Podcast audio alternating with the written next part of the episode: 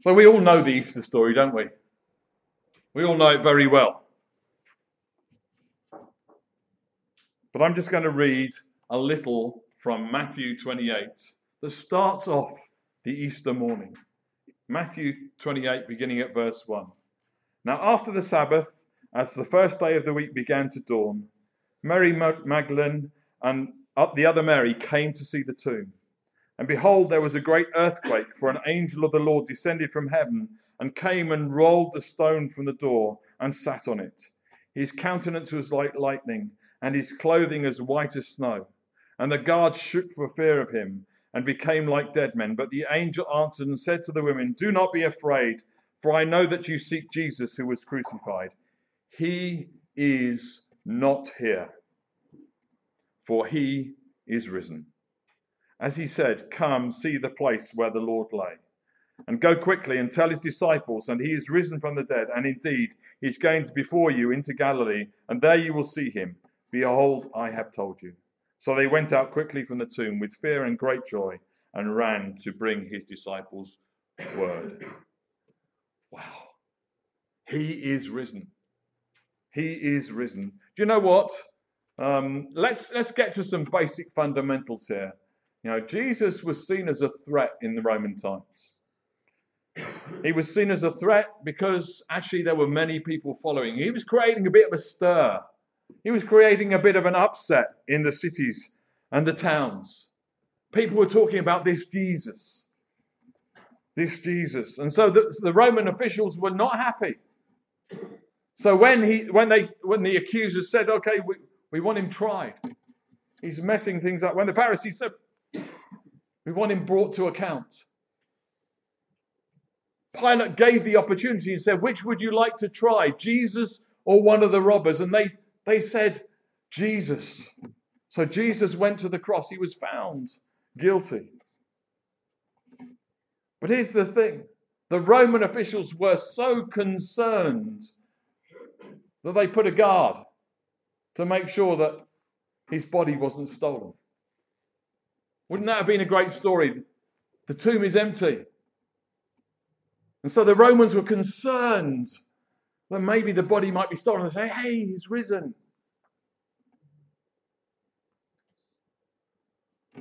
But do you know what? Even the guard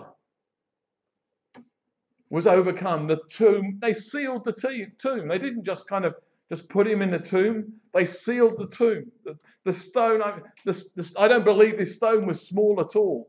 Not the kind of thing that just you or I could just move out of the way.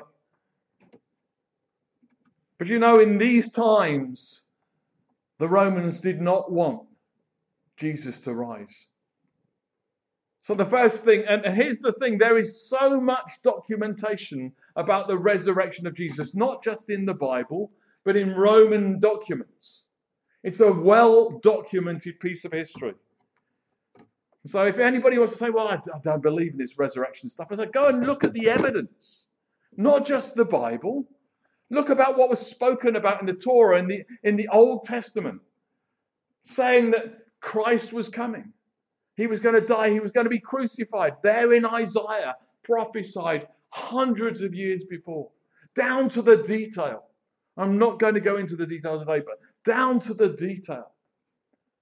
And so Christ was crucified. That's a miracle in itself because he's God's son. He was sent to this earth for you and for me. And so God sent his son as he says in as it says in John 3:16 for God so loved the world that he gave his one and only son that whosoever believes in him should not perish but have eternal life. Now this is the crux of our faith that firstly God sent his son son of God son of man perfect in every way. Tempted? Yes. Yielded? No. And he even on the cross said, if you know, God, if it's your will, I will follow you. I will do what you need me to do. There on the cross. Even looking at those around about him, he said, Forgive them, for they know not what they do.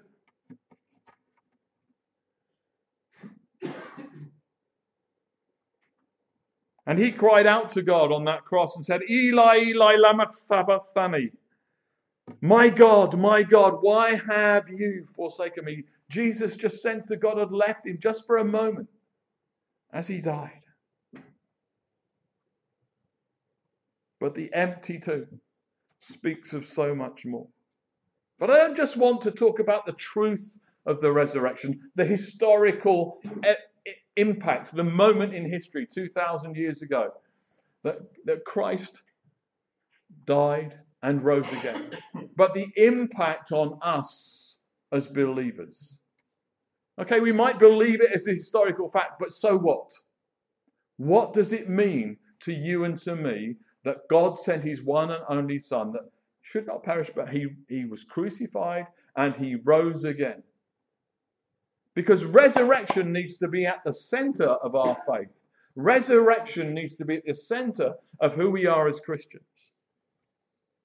Because there are many things that can be crucified. Okay, today we remember Christ crucified and his body laid in the tomb.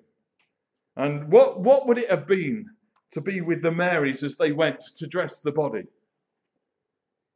I don't, I don't know. What, I don't know when you've ever been. When you go to a funeral, funeral you're not excited. You know, you know he, they were going to dress his body. They're going to prepare his body. So I, they, they weren't excited. They were probably talking about, you know, what had happened over the weekend.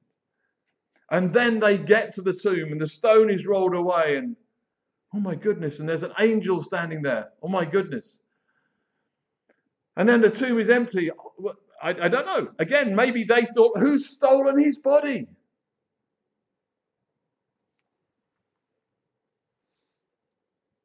And then the angel says, See, he's no longer here. He is risen.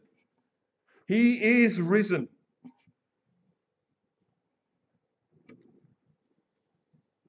I mean, it must be exciting enough to have met an angel. To then be there and see that Jesus has risen. I would just sense inside me this excitement starting. He's alive. He's alive. Just that you, you, you'd probably go around that loop. Is he really? And uh, you know, even Thomas, you know, he said, "I will not believe till I put my hand in his side." Even Thomas, known as doubting Thomas now because of this, that I will not believe until I see. Even though the ladies said they'd seen him, even others had seen him and ate with him and broken bread with him, Thomas said, I will not believe until I put my hand in his side. And that, that, for all of us, there may be a reality where we need to come to a place where we go, uh, we get to a crisis. A friend of mine, um, Simon, not this Simon, another Simon who I used to work with, um, not a Christian. And uh, he came into me one day and he shut the door of my office and he sat down. Now, when anybody comes into your office and shuts the door, I don't just mean lets it swing to, he shut it and made sure that the lock had clicked. And he sat down and I thought, okay, time for a serious conversation. He was my boss at the time.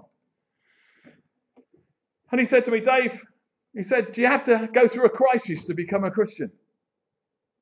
I thought, that's an interesting question. Don't know how you'd have answered this. He said, Dave, do you have to be, do you have to go through a crisis to become a Christian? I said, well, it depends what you mean by crisis, actually. He said, Well, you know, I've got friends who've become Christians. You know, somebody died in their family and they become Christians. Or somebody else who at church, who at the company we were working at, had broken their leg and in their recovery had become a Christian.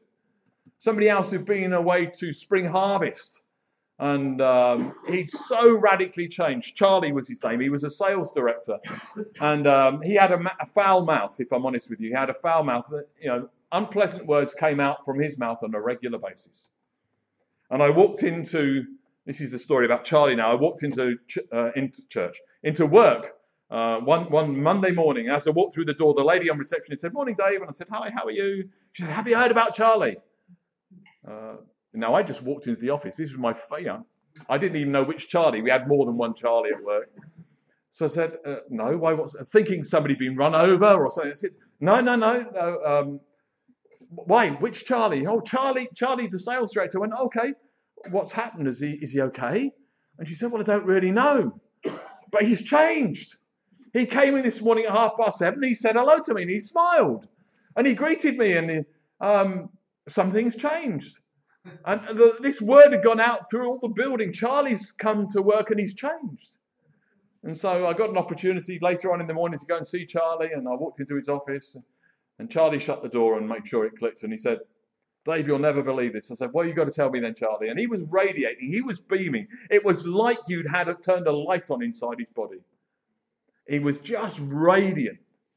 I said, I can, I can see something's happened, Charlie. Have you fallen in love? Uh, and he, he went, Well, yeah, you might put it like that, Dave. I said, Okay, um, tell me about it. And he said, Well, my wife and I went to an event down in Minehead. And I'm sitting there thinking, okay, I know what this is now. And he said, yeah, I went, I went, and I didn't really want to go, but I went for the kids. And I ended up going to this meeting, and I met with this guy called Jesus. And this guy called Jesus has turned my world upside down. He said, everything that I did, I, have had to change so many things, he said, but do you know what? It's been so easy. He said, I stopped sw- swearing like that. He said, it wasn't hard work. And he used to smoke like a chimney as well. He said, I stopped smoking within within a couple of days. He just said, I, I couldn't stand the smell. I couldn't stand the taste. He said, it just went from me.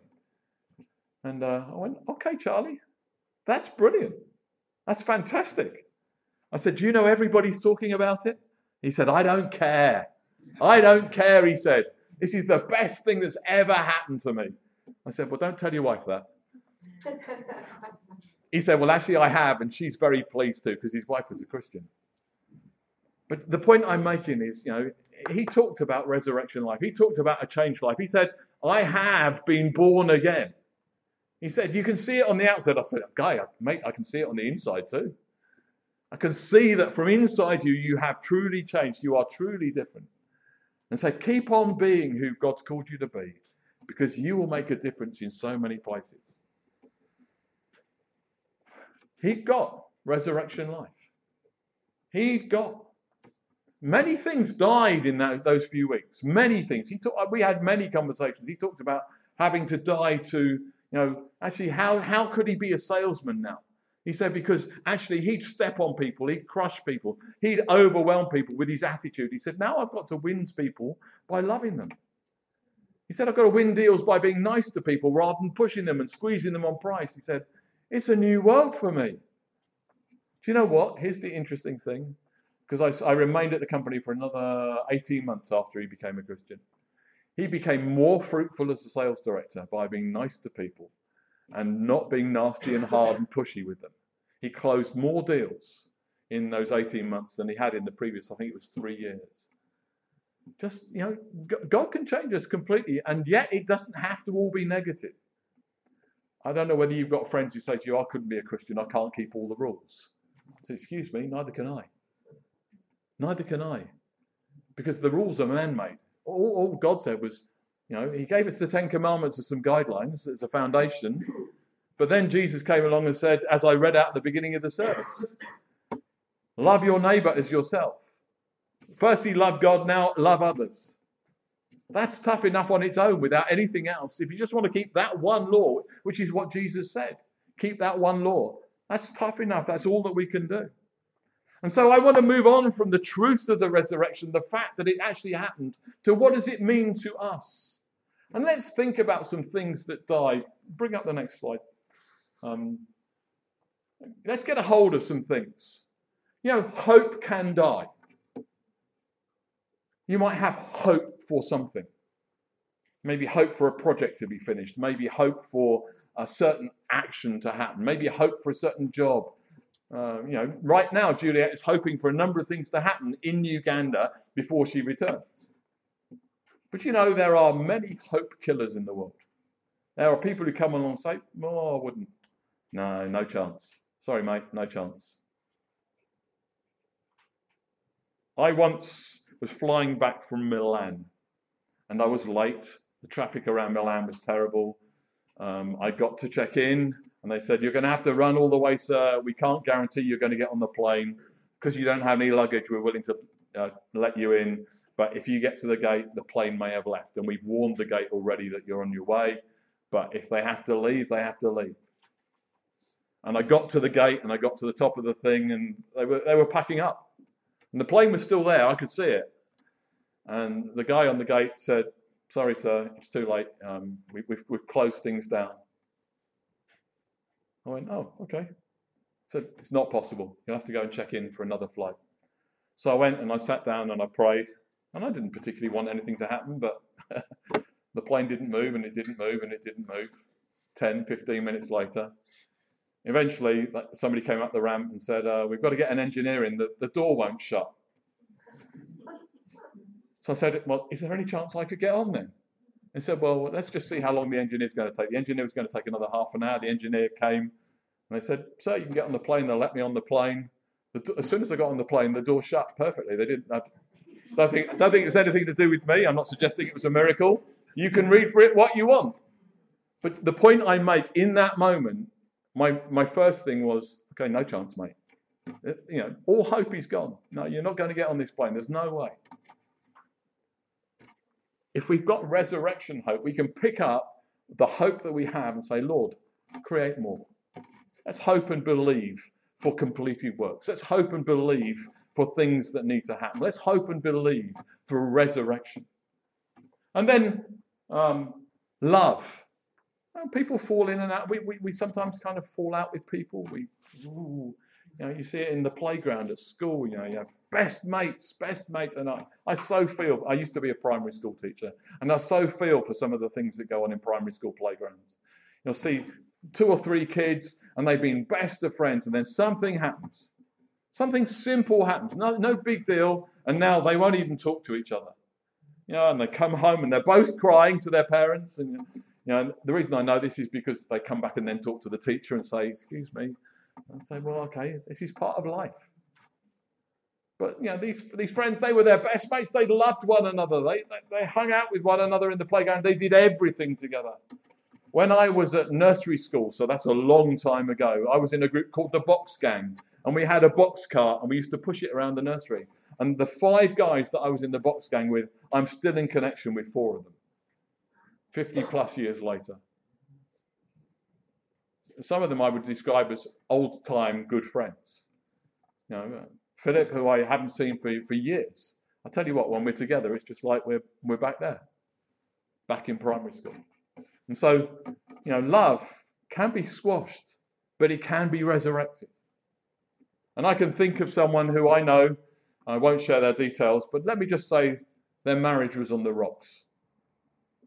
Their marriage is on the rocks. It had grown dry. I said, What's the point, Dave? Both he and she were saying to me, I was friends with both of them, were saying, Don't really see the point. I said, You know what? I'm praying. I'm praying. I said, Well, I don't love him anymore. Okay. That's what you feel right now. That's fine. That's okay. That's reality. I'd rather you were real with me than pretend, because at least I can pray. That's a great thing. If people can get real with you, that, so many people think that, uh, and, and, in fact, a different story. Um, I, I, remember a couple that I was getting alongside, and somebody came up to me and said, Dave, you need to do something. They're talking about the D word. I said, and this is a couple that were married, got three kids. I said, what do you mean? And she said, well, they're talking about the D word. You've got to do something. I said, you know what? I actually think it's okay to talk about divorce. Talk about it. Talk about it. And I, I said, because actually they talked about it and they both separately decided they didn't want that. They wanted better than that. They wanted better for themselves. They wanted better for their kids. And so they looked at the dark side. They looked at the alternative and said, we don't want that. So let's work harder at this. And so in both situations that I've just talked about, love blossomed again. Love came again. And in the first instance, actually, a child came again, uh, and much later in life. I'm not necessarily recommending that, but all I'm saying is love was resurrected. So don't give up. And then finally, resurrection life. You know, sometimes because oh, I can't carry on. There would be people in the room who know people who would say, I've had enough. People who are depressed people who are downcast, people who are without work. And the first thing I want to start with is I want to pray because I'm willing to believe there's something more. I'm willing to believe there's something more. Believe in resurrection. I believe if God can raise his son from the dead, what can't he do? And we sang that song, good choice of song, Anya. All things are possible. We sang it and we sang it again. And I, the thing I like about that, that particular version and the fact, because it goes on, and you actually get to a point where you think, okay, it should stop now. I don't know whether you feel this, but actually, I get to a point in that song every time we do it when I get to a point and go, okay, it's time to finish now. And then it comes a few more times. All things are possible. And it's pushed beyond the comfort zone to going, okay. And I believe that. I think sometimes we need to push into God. Sometimes we need to press into God. Sometimes we need to lay hold of all things are possible. All things are possible. So just to be confusing, Anya, I'm now going to ask you to play the video that was at the beginning of my sermon.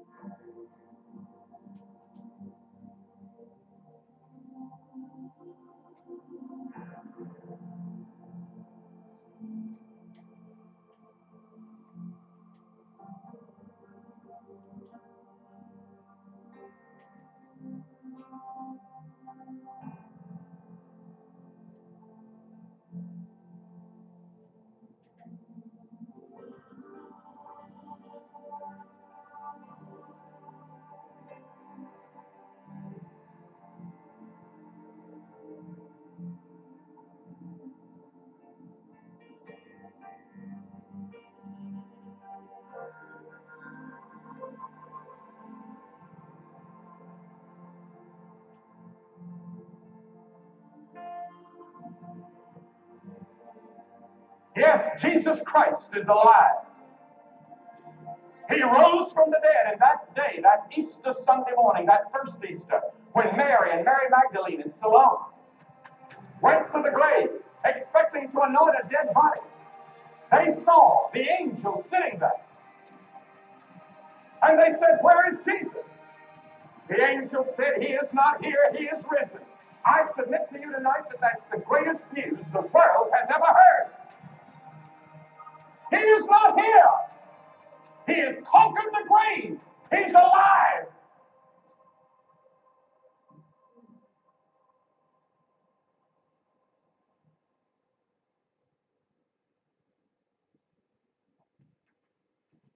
Anybody recognize that voice? Billy Graham, yeah. Gone to be with the Lord now, but amazing man, incredible man. Point oh I want to make, actually, I, I should just just reminded. I most Easter's, I, I normally go to a service which might be called a tenebrae service, which you start with lights and it gradually gets darker and darker, either on Maundy Thursday or on Good Friday, and the candles will be turned out. And I went to a tenebrae service which I don't think I've ever experienced before, where they decided to dramatize. So they had they, typically you'd have a reading, then you'd have a moment of contemplation, and you'd blow a candle out, and you gradually move into a place of darkness. But at every moment there was a dramatic punctuation after each reading. So when they talked about the 30 pieces of silver, somebody threw 30 coins across the stage in the church as they talked about the garment being rent in two, the person who was doing the reading was tearing a piece of linen. As they talked about Jesus being nailed to a cross, somebody hammered a nail into a piece of wood. And it brought to me you know, almost the visceral part of Easter weekend of Jesus going to the cross, being crucified. And out of that moment of desperation, arises hope. Because that is resurrection. And so let me pray. Let me pray. Let's just not get to a place where Easter and Resurrection Sunday is a piece of history, but it's a piece of living history for me and for you. Let me pray for those in the room, those listening online, those listening later. Father God, firstly, we want to thank you for sending your Son, Jesus, to this world to pay the price. God of justice, God of completeness, God who shows justice for a price needed to be paid for a wrongdoing. But a God who showed mercy. The price did not need to be paid by you or me, but was paid by his Son, who stood in our place.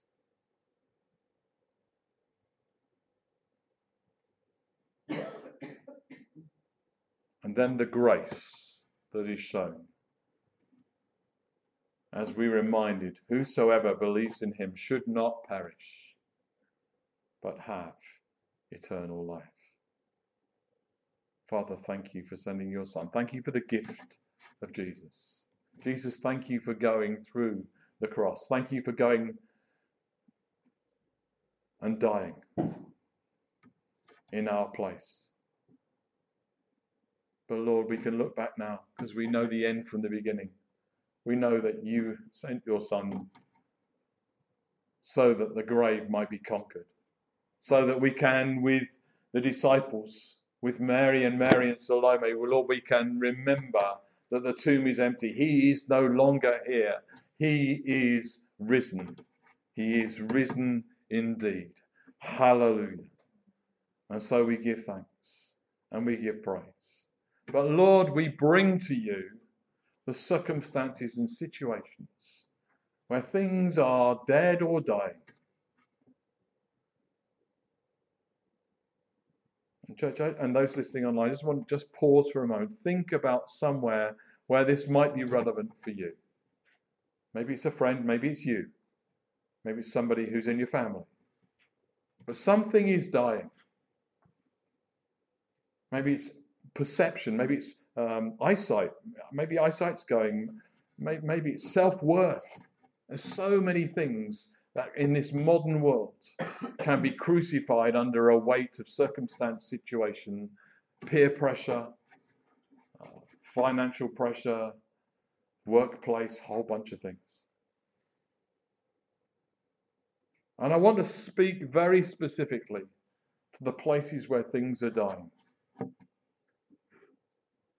So, would you think about whatever that is for you? And go and stand in that place. If you're going to stand for somebody, go and mentally stand in that place and go and stand with them. Maybe somebody you know has just been made redundant. Go and stand visually with them. Go and stand with them. Hold their hand. Put an arm on a shoulder.